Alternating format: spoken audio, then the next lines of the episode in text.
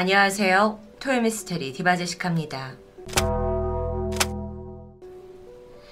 서울과 마찬가지로 도쿄는 사악한 집값으로 악명 높은 곳입니다. 평균 연봉 약 4,500만 원을 받는 일본 직장인이 한 푼도 쓰지 않고 13년을 돈을 모아야 겨우 신축 아파트 한 채를 살 수 있을 정도죠. 뭐 이건 거의 불가능하다는 얘기입니다. 이렇다 보니 일본인들 또한 대출과 연끌로 내 집 마련에 혈안이 되어 있는데요. 그러던 지난 2019년 9월 30대 평범한 가장이었던 야나우카 씨는 얼마 전 아내가 첫째 아이를 임신하면서부터 집을 사야겠다는 열망이 강해집니다. 그러다 마침 작은 투자가 순조롭게 풀려서 여유 자금이 생겼고 드디어 직접 발품을 팔며 부동산 정보를 수집하게 되죠.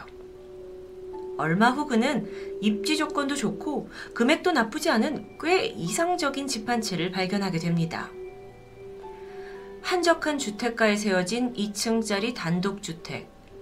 역에서 가까웠고 또 근처에 공원까지 있어서 아이를 키우기에 안성맞춤이었습니다. 그는 아내와 함께 집을 방문해서 꼼꼼히 살펴봤죠. 완전히 새 집은 아니었지만 비교적 최근에 지어져서 따로 수리해야 할 그런 낡은 느낌은 아니었습니다. 게다가 내부 인테리어도 밝고 곳곳에 창문이 많아서 채광도 좋고 부부는 이 집이 너무나 마음에 들었죠. 하지만 인생 첫 집이고 워낙 큰 돈이 들어가는 거라 신중할 필요가 있었습니다. 야나우카 씨는 마지막 점검차 집의 평면도를 꼼꼼히 살펴보기 시작하는데 그러다 문득 의문스러운 부분이 눈에 들어왔습니다. 지금 보고 계신 이 사진이 주택의 1층과 2층 평면도인데요. 여러분은 여기서 이상한 점을 발견하셨나요? 먼저 1층 평면도입니다. 1층 부엌과 거실 사이에 사방이 벽으로 막힌 의문의 공간이 존재하죠. 문이 없어서 안으로 들어갈 수도 없는 그냥 빈 공간입니다. 야나우카 씨는 부동산 업자한테 이 공간이 뭐냐라고 물어봤지만 잘 모르겠다라는 답변만 들었죠. 물론 이게 겉으로 보기에는 벽으로 막혀 있어서 생활에 불편이 있는 건 아닙니다. 하지만 어딘가 찜찜한 그 기분을 떨칠 수가 없었는데요. 이걸 해결하고 싶었던 야나우카 씨는 주변 지인들에게 조언을 얻기 시작했고 그중 건축 설계사인 쿠리아라 씨를 소개받습니다. 평면도를 확인한 건축 설계사는 처음에 집주인이 수납 공간을 만들려고 했던 거다라고 추측합니다. 사진처럼 문을 달아서 수납장으로 사용할 수 있을 테니까요. 뭐 그러다 도중에 마음이 바뀌었거나 혹은 돈이 부족해서 문을 못 달아서 결국 이런 미스테리한 공간이 생겨날 것 같다고 설명하는데 일리 있는 추측이었죠. 그러던 중 야나우카 씨는 부동산을 통해서 이 집을 최초로 지었던 주인에 대한 정보를 듣게 됩니다. 30대 남성과 아내, 아이 한 명과 함께 살던 곳이라고 해요. 2층 평면도 가운데 있는 가장 큰 방이 아이의 방으로 쓰였죠. 그런데 이 이야기를 들은 건축 설계사 크리아라 씨는 전혀 예상치 못한 이야기를 합니다. 사실 이 집에서 가장 이상한 점은 바로 2층 아이방이라는 것이었죠. 평면도를 보시면 아이방으로 들어가기 위해서 1층에서 계단을 타고 올라와 2층에 있는 복도를 지나 3개의 문을 통과해야 했습니다. 좀 일반적이지 않은 동선이에요. 2층에 있는 가장 큰 방인데 이렇게 비효율적으로 만들 필요가 있었을까요? 근데 또 다른 이상한 점도 있습니다.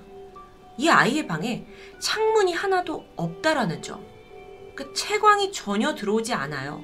외부와 철저히 차단된 느낌이 들죠. 도대체 자식의 방을 왜 이렇게까지 설계한 걸까요? 평면도를 본 크리아라 씨는 조심스럽게 이런 추측을 내놓았습니다. 어쩌면 부모가 아이를 누구에게도 보여주고 싶지 않았기 때문은 아니었을까. 그러고 보니 아이의 방 안에 벽 쪽으로 변기가 있는 화장실이 있었고 거기에 역시 창문은 없었습니다. 이 구조를 두고 좀 생각해보니 2층은 가운데 꽉 막힌 아이방을 둘러싸고 다른 공간들이 배치되어 있습니다. 마치 굉장히 폐쇄된 교도소 독방 같은 구조죠. 좀 더 살펴보니까 2층에 있는 가장 왼쪽의 부부 안방은 넓은 베란다까지 확보한 개방적인 구조입니다. 창문도 다 달려 있었고 또 드레스룸과 안쪽 샤워실이 연결되어 있는데 이 드레스룸과 침실 사이에 문이 없어서 마치 하나의 방처럼 넓게 연결된 만큼 개방적이죠. 이게 그 가운데 있는 그 폐쇄적인 아이의 방과는 정반대 구조입니다. 그런데 2층에서 주목할 만한 공간이 하나 더 있어요. 평면도 오른쪽에 위치한 또 다른 욕실이었죠. 많은 일본 가정집에는 용변을 보는 화장실과 몸을 씻는 샤워 시설이 있는 욕실이 따로 분리되어 있다고 합니다. 그런데 문제는 왜 굳이 한 층에 이렇게 각각 샤워실과 욕실을 멀리 두었냐는 거죠. 게다가 오른쪽 코너에 있는 욕실은 아이방처럼 어떠한 창문도 존재하지 않습니다. 아니, 아니 집, 집주인 도대체 무슨 의도를 가지고 이런 구조를 짓게 된 걸까요? 뭐 단순히 그냥 몰라서였을까요? 그렇게 의문을 품던 쿠리아라 씨는 우연히 1층과 2층 두 장의 평면도를 겹쳐보게 되었고 그때 깨닫지 못했던 걸 발견합니다. 바로 1층에 있던 미지의 공간이 2층의 아이방 그리고 욕조가 있는 욕실 모서리와 정확히 겹친다는 거예요. 어, 이렇게 뭔가 의문이 좀 풀리는 걸까요? 근데 문득 야나오카 씨가 그 집을 실제로 봤을 때 2층 아이방의 모서리 쪽에 선반 같은 공간이 있던 게 기억납니다. 자, 그렇다면 혹시 그 선반이 아이의 방과 욕조를 이어주고 있던 통로로 쓰인 건 아니었을까요? 이 도면은 2층과 1층을 세로로 보여주는 가상 구조도입니다. 보시는 것처럼 2층 자기 방에 있던 아이가 비밀 통로를 통해서 1층의 미지의 공간으로 내려간 후에 다시 그 연결된 2층 욕실로 올라갈 수 있다면? 아니, 근데 왜, 왜 이렇게 어렵게 만들어 놓냐는 거예요. 의도가 있어야겠죠. 창문이 있는 2층 복도를 지나지 않게 하려는 걸까요? 마치 이 아이의 존재를 절대 외부에 노출시키고 싶지 않은 것처럼 느껴지기도 합니다. 여기서 또 다른 의문점.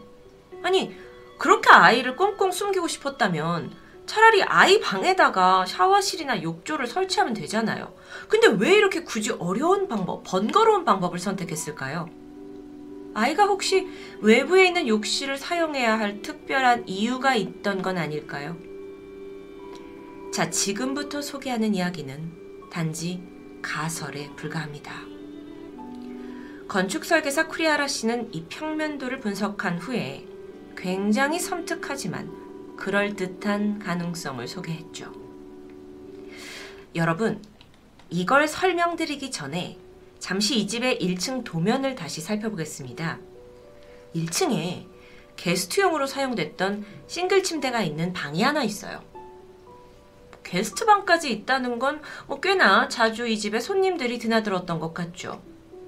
근데 여기에 더해서 이 다이닝룸까지 뭐 일본집 치고 널찍하게 되어 있는 것으로 봐서 뭐 술이나 모임 식사 자리를 즐겼던 것 같습니다.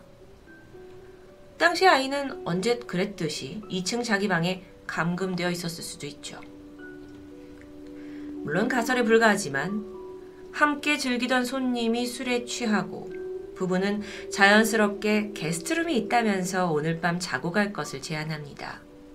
그리고 손님은 부부가 안내해 준 대로 2층, 우선은 2층에 있는 그 창문이 없는 욕조로 올라가서 따뜻한 목욕을 즐기게 되죠. 그리고 바로 그때 2층 자기 방에 있던 아이가 부모의 사인을 받고 몰래 비밀 통로를 이용해 2층 욕실로 진입할 수 있습니다. 그리고 그곳에서 만약 끔찍한 살인이 벌어진다면요. 초대받았던 손님은 무방비 상태로 당할 수밖에 없고 당연히 창문도 없는 곳이기 때문에 목격자도 존재하지 않습니다. 이 가설대로라면 이 집은 평범한 민가가 아닌 청부살인업자의 작업실이었을 수도 있다는 거죠. 그, 그런데요, 그렇다 하더라도 또 다른 의문점이 있어요. 아니, 그렇게 살인을 저질렀다 하더라도 사체는 어떻게 처리하게 될까요? 쿠리아라 씨는 이때 아이방에 놓여 있던 또 다른 선반을 지적합니다. 그 선반 아래에 1층으로 통하는 비밀 통로가 있던 것처럼 어쩌면 이 두 번째 선반을 통해 또 다른 통로가 있을 수 있다는 거죠. 그래서 평면도를 겹쳐보니까 아니나 다를까 두 번째 선반은 1층 창고와 정확히 위치가 일치합니다. 자, 정리해보면 2층 욕실에서 살인을 하고 피해자 사체는 비밀 통로를 통해 2층 아이방까지 옮겨지고 그리고 다시 두 번째 선반 아래에 있는 비밀 통로를 통해 1층의 창고로 내려간다면 이 창고는 차과 연결이 됐는데 거기에 미리 차를 준비해 놓고 차에 실어서 집을 빠져나가면 그 누구도 모르게 은밀하게 처리할 수 있겠죠. 와, 저는 여기까지 듣고 정말 이런 일이 가능한가 싶은데 좀 더 구체적으로 봤을 때 이 추리에는 사실 한 가지 풀리지 않는 부분이 있습니다. 비밀 통로라고 불리는 이 공간, 여기가 폭이 4, 50m 밖에 되지 않아요. 협소하죠. 여길 통해서 성인의 사체를 정상적으로 옮긴다는 건 상당히 불가능해 보입니다. 그렇다고 방법이 없는 건 아니죠. 살인자들이 욕실에서 사체를 토막 냈을 거고 몸집이 작은 아이를 이용해서 그 조각들을 일일이 욕실에서 아이방으로, 아이방에서 1층 창고로 옮기도록 지시했을 수도 있습니다. 전 정말 이 부분이 너무, 너무 소름 돋는데요. 왜, 왜 굳이 이렇게 복잡한 방법을 택했을까? 사실 뭐 보이지 않게 그냥 이 집에서 살인을 저지르고 싶으면 단순히 커튼을 치면 되는 거잖아요. 근데 여기서 쿠리하라 씨가 뭘 지적하냐면 그게 바로 심리적 트릭이라고 합니다.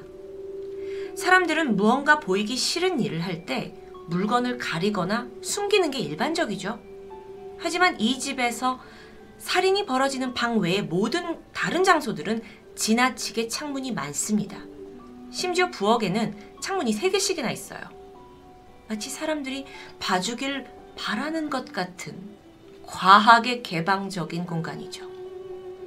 보통 사람이라면 비정상적으로 창문이 좀 많고 개방적으로 보이면 이 집에서 어떻게 살인이 벌어나, 벌어져? 라고 생각할 수 있습니다. 그런데 또 의문이 있습니다. 만약 그 창고나 차고 바로 위에 욕실을 만들어 뒀다면 굳이 사체를 이렇게 이렇게 해서 아이 방까지 거치는 복잡한 방법을 쓸 필요가 없지 않았을까요? 여기에서 또 크리아라 씨가 예리하게 지적을 하는데 그렇게 될 경우에 실제 범행 장소인 욕실이 너무나도 대로변과 밀접하게 되어 있어서 혹시라도 무슨 소리나 이런 거에 좀 음, 가해자들이 심리적인 부담감이 있었을 거라고 추측합니다. 그렇다 보니 결국 이 욕실, 살인이 벌어지는 욕실을 길에서 가장 멀리 떨어진 2층 구석에 만들 수밖에 없었던 거죠. 물론 이건 어디까지나 평면도를 둘러싼 가설, 추측에 불과합니다. 그런데 여러분 생각해 보세요. 이 집이 너무 마음에 들어요.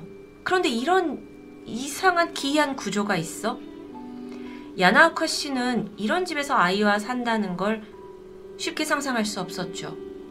결국 그는 이 집 구매를 포기합니다. 저라도 그랬을 것 같아요. 일본의 기이한 평면도 스토리는 인터넷을 통해서 알려지게 되었습니다. 네티즌들이 이후에 각각의 추리를 펼쳤죠. 그리고 또 다른 스토리도 있는데요. 어쩌면 이곳이 아동 성매매 불법 시설이 아니었냐라는 의심입니다. 여태까지 들려드린 살인 스토리엔 사실 모순이 있습니다. 아무리 힘이 세고 기술이 있다 하더라도 아이가 성인을 제압해서 죽인다는 게 과연 가능하냐라는 거죠. 그런데 폐쇄적인 방 구조, 방과 욕실을 연결하는 비밀 통로, 이 모든 거가 불법 성매매를 위한 거라고 생각하면 어느 정도 퍼즐이 맞춰지는 것 같기도 하죠. 미스테리한 공간, 그리고 너무도 이해가 안 되는 구조. 과연 이 집은 평범한 가족이 살던 가정집이었을까요? 아니면 누군가의 추측대로 살인 혹은 끔찍한 불법적인 일들이 벌어지던 작업장이었을까요? 토요미스테리 디바제시카였습니다.